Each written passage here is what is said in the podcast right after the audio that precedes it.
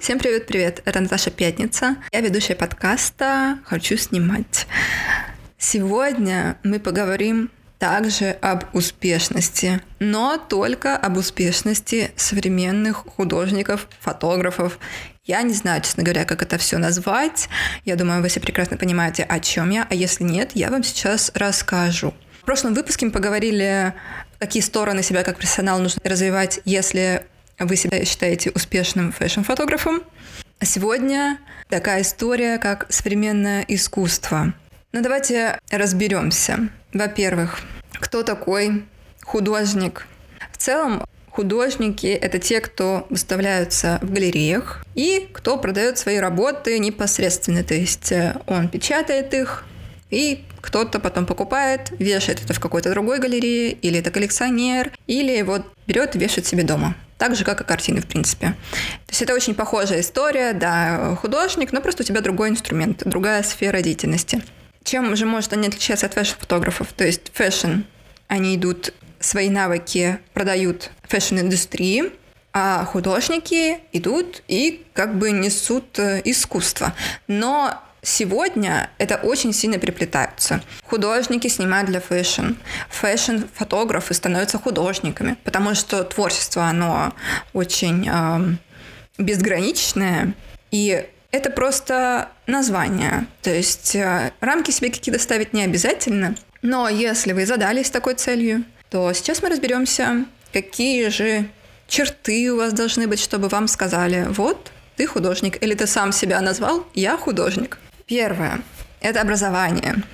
Первое, наверное, одно из основных, но не обязательных, что приходит на ум. Речь идет не о коротких курсах изучения схем света или новых способов фотографирования, самопрезентации, а о полноценном образовании, включающем в себя техническую часть, историческую, философскую. По сути, это социальный лифт в вашей карьере. Ведь именно образование позволяет быстрее найти нужные связи, поучаствовать в первой выставке, получать комментарии относительно своей работы от мастеров своего дела, заиметь э, коллег в этой сфере, найти свой язык. Минусы в этих институциях. Вас могут не взять. Очень первое простое, что вы можете туда не поступить. Обучение в хороших вузов не только в России, но и за рубежом, стоит немалых денег, потому что креативная сфера очень дорогая. Подобная интенсивность критики может подкосить уверенность в себе и отвадит желание заниматься этим вовсе. И э, бывают такие истории. Я их слышала, конечно, только от тех, э, кто учился в одной известной школе, но так или иначе они все равно продолжают этим заниматься. То есть, наверное, просто тебе быстрее наступает э, творческий кризис, ну или ты наконец-таки понимаешь, что нет, это не мое, это не самая приятная история, которой бы я хотел заниматься. Ты соприкасаешься не только с тем, как ты работаешь, но и какие смыслы ты вносишь, где вступают э, смыслы в дело. Там просто бездонная яма саморефлексии и тому подобного. Так что, да, это очень опасная история, особенно если вы невротичные, как и многие из нас. Но в любом случае, если вы хотите стать художником, и именно фотохудожником, образование будет очень полезным, так как за рубежом это очень ценится. К вашим работам будут больше присматриваться, если у вас за плечами какая-то арт-школа. К тому же часто участие в резиденциях или, возможно, даже выставках предполагает наличие какого-то образования или же участие в фотовыставках. Это как раз следующий пункт. Участие в фотовыставках. Как я уже сказала, проще всего попасть в галерейное пространство – это пойти учиться. Ведь один из результатов окончания школы должен быть дипломный проект. И это может быть фотокнига, но обычно это выставка ваших работ как проекта или какой-то серии. Это может быть выставка именно фотокниги и Зина, но других вариантов особо не придумали, потому что это фотография, и ее конечный вариант – это напечатанная, определенного размера, в багете, фотография, не обязательно в багете, но оформленная фотография – это ее конечная цель. К примеру, студенты школы Роченко каждый год, выпускники, делают выставку в фонде Екатерина. Еще у них бывают выставки, их приглашают на какие-то тематические выставки или просто как э, элемент учебы на выставке в МАМ. Это тоже очень классный трамплин, потому что у вас потом будет написано участие в такой-то фотовыставке в МАМ. Но не стоит отчаиваться, если вы не учились и не знаете, как попасть на выставку. Нужно всего лишь прийти к кураторам разных галерей и предлагать свои работы. Путь тернистый, но возможный. Есть также вариант начать с маленьких пространств. Не обязательно это галереи должны быть большие, какие-то известные. Сейчас есть маленькие всякие частные галереи, они открываются буквально вот э, в подъездах домов. Я вчера была на одной такой выставке э, «Дом на Хлебном», и очень круто. Там, конечно, выставочное пространство было с изобразительным искусством, но как фотографы вы тоже можете пробиться.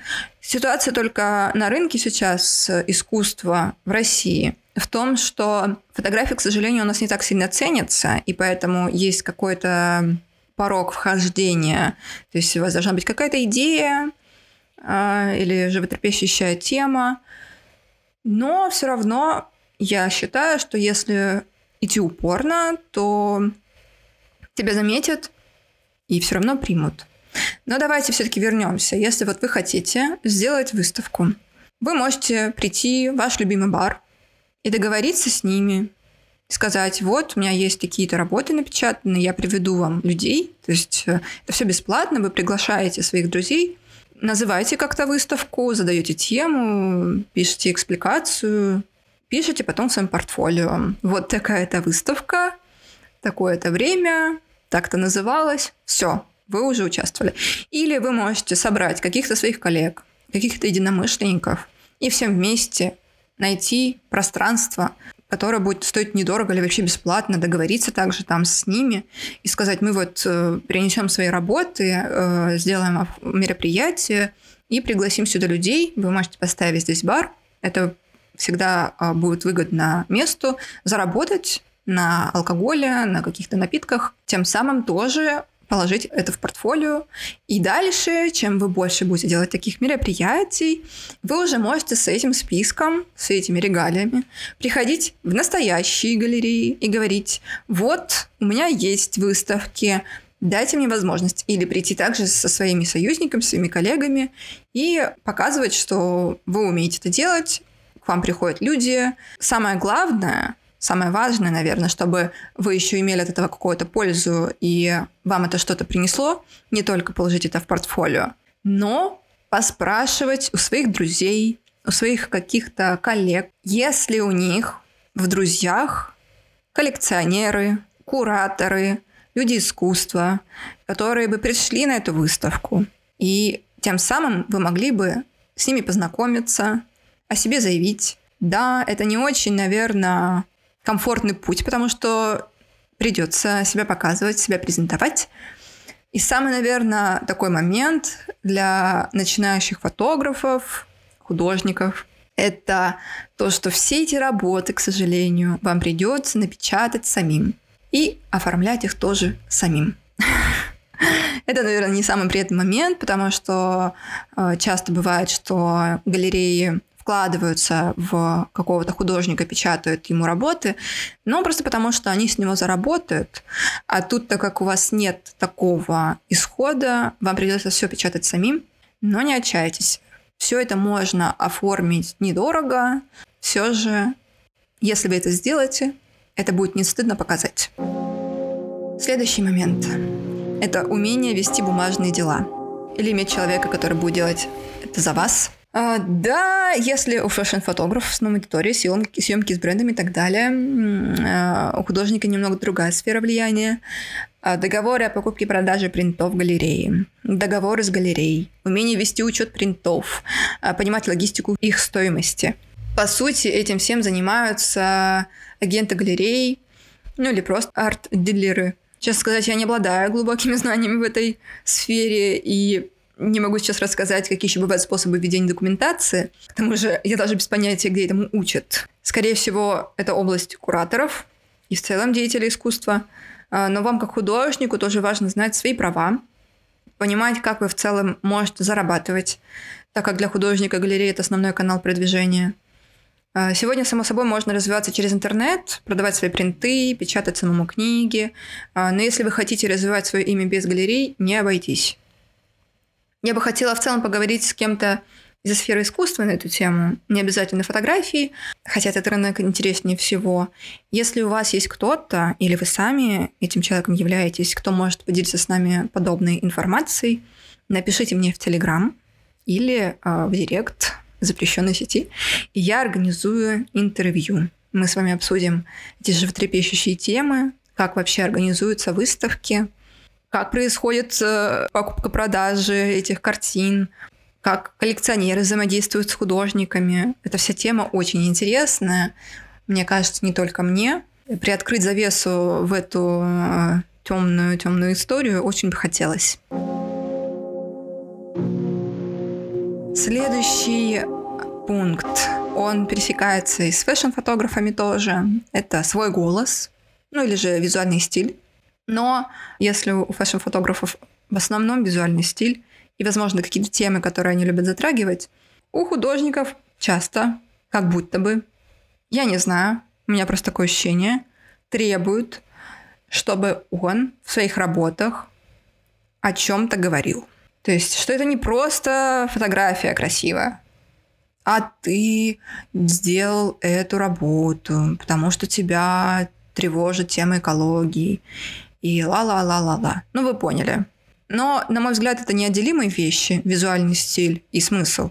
В одном из выпусков с Гошей мы уже косвенно касались этой темы. О том, как техника влияет на форму вашего высказывания, и о том, что сейчас, являясь фотографом, не обязательно добавлять в проект только фотографии но и документацию, письма, свои комментарии.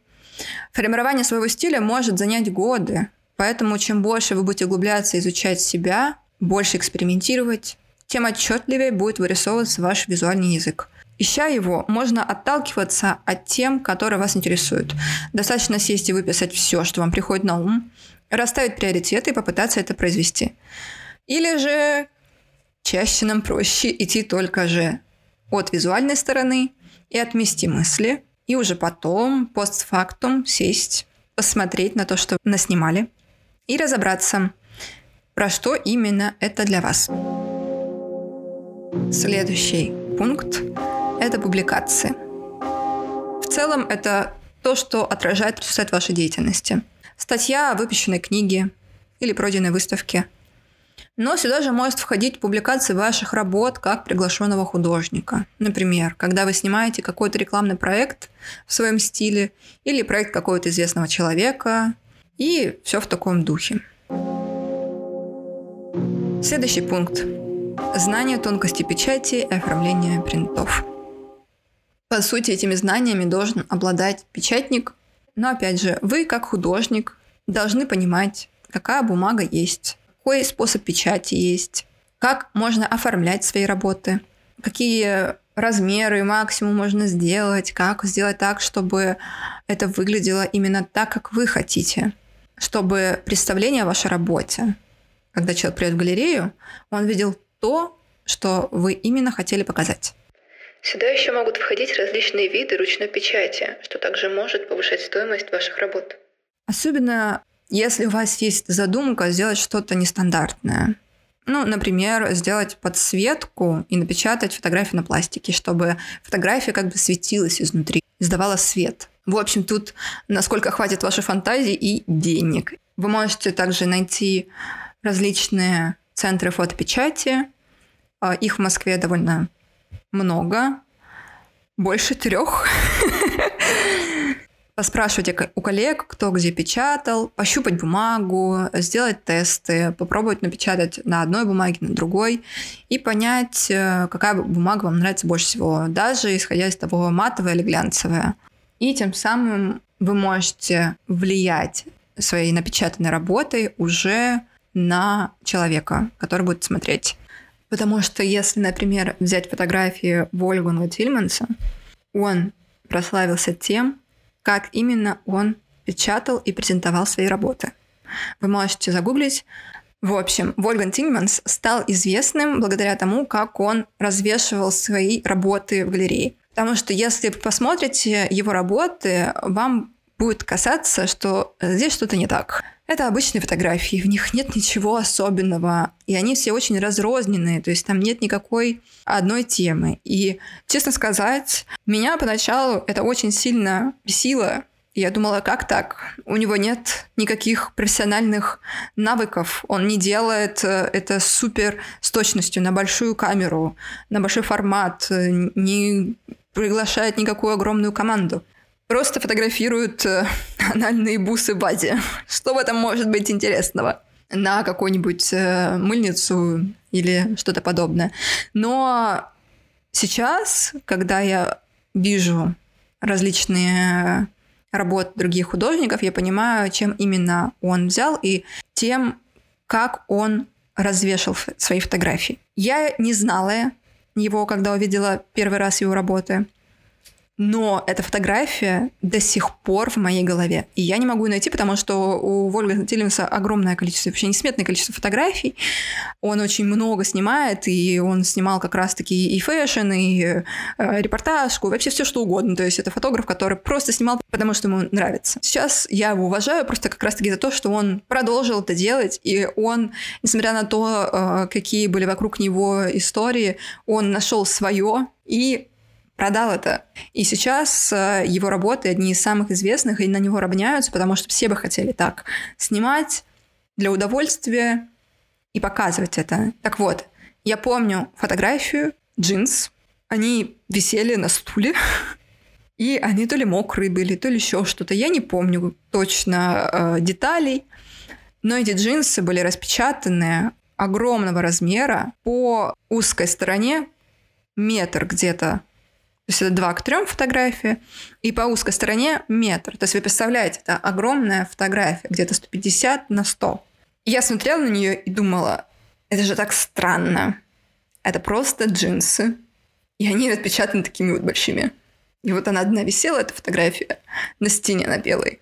Вы можете вот загуглить его развески. Делал своего рода облако.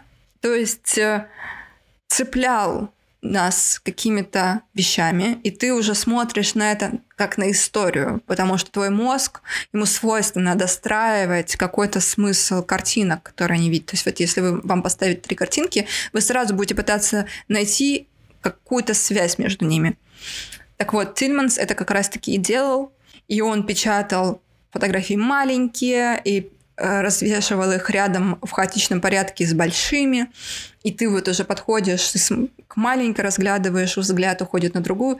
В общем, это отдельная тоже какая-то история про то, как какие способы есть презентации на фотографии, потому что раньше, я так полагаю, были только, где висит огромная какая-то фотография или какая-то маленькая фотография на стене, но так, чтобы их вот так хаотично вешать, он делал, сделал это первым.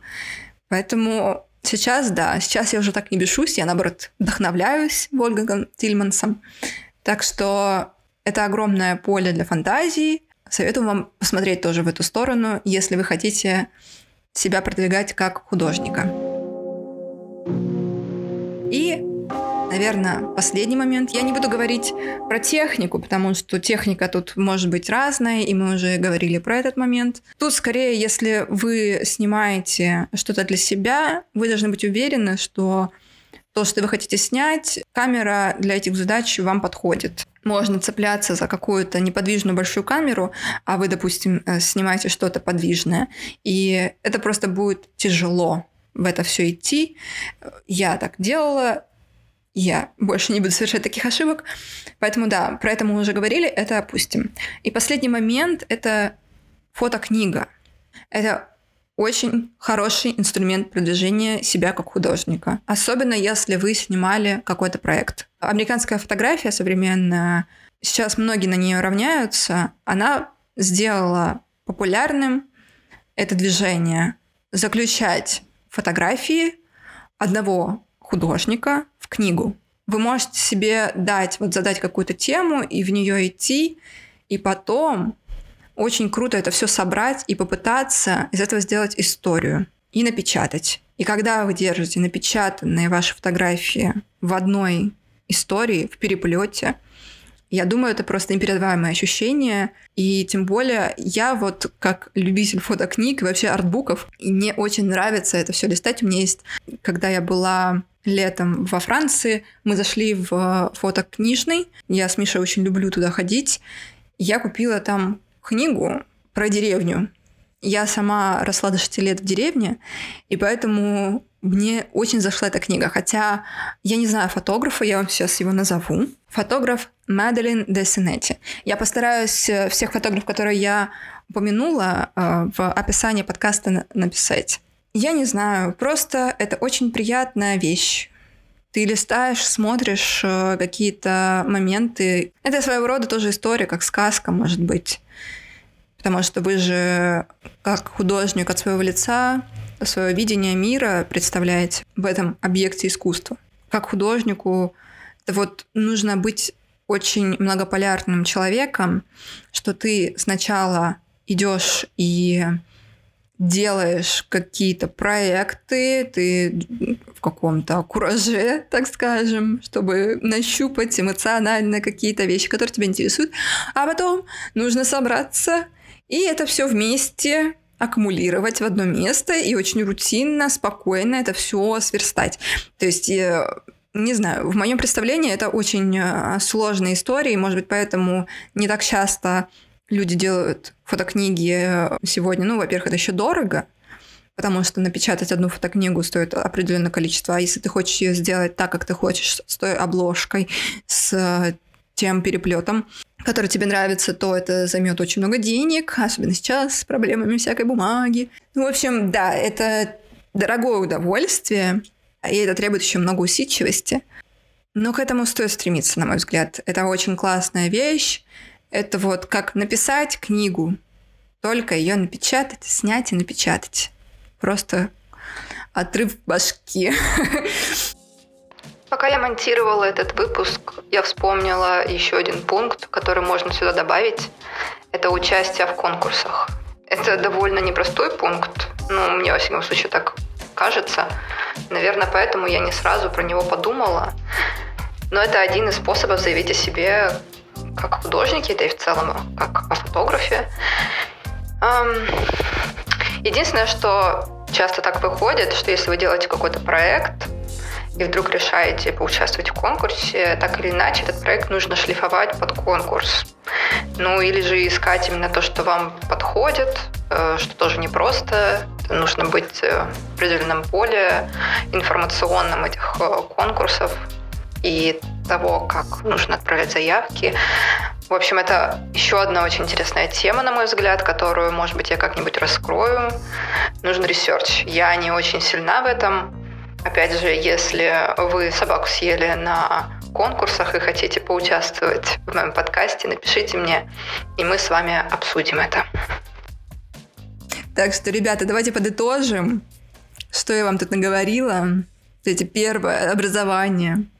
Второе – это участие в выставках, как своих, так и в галерейных. Третье – умение вести бумажные дела, договоры, вот это вот все, купля-продажи.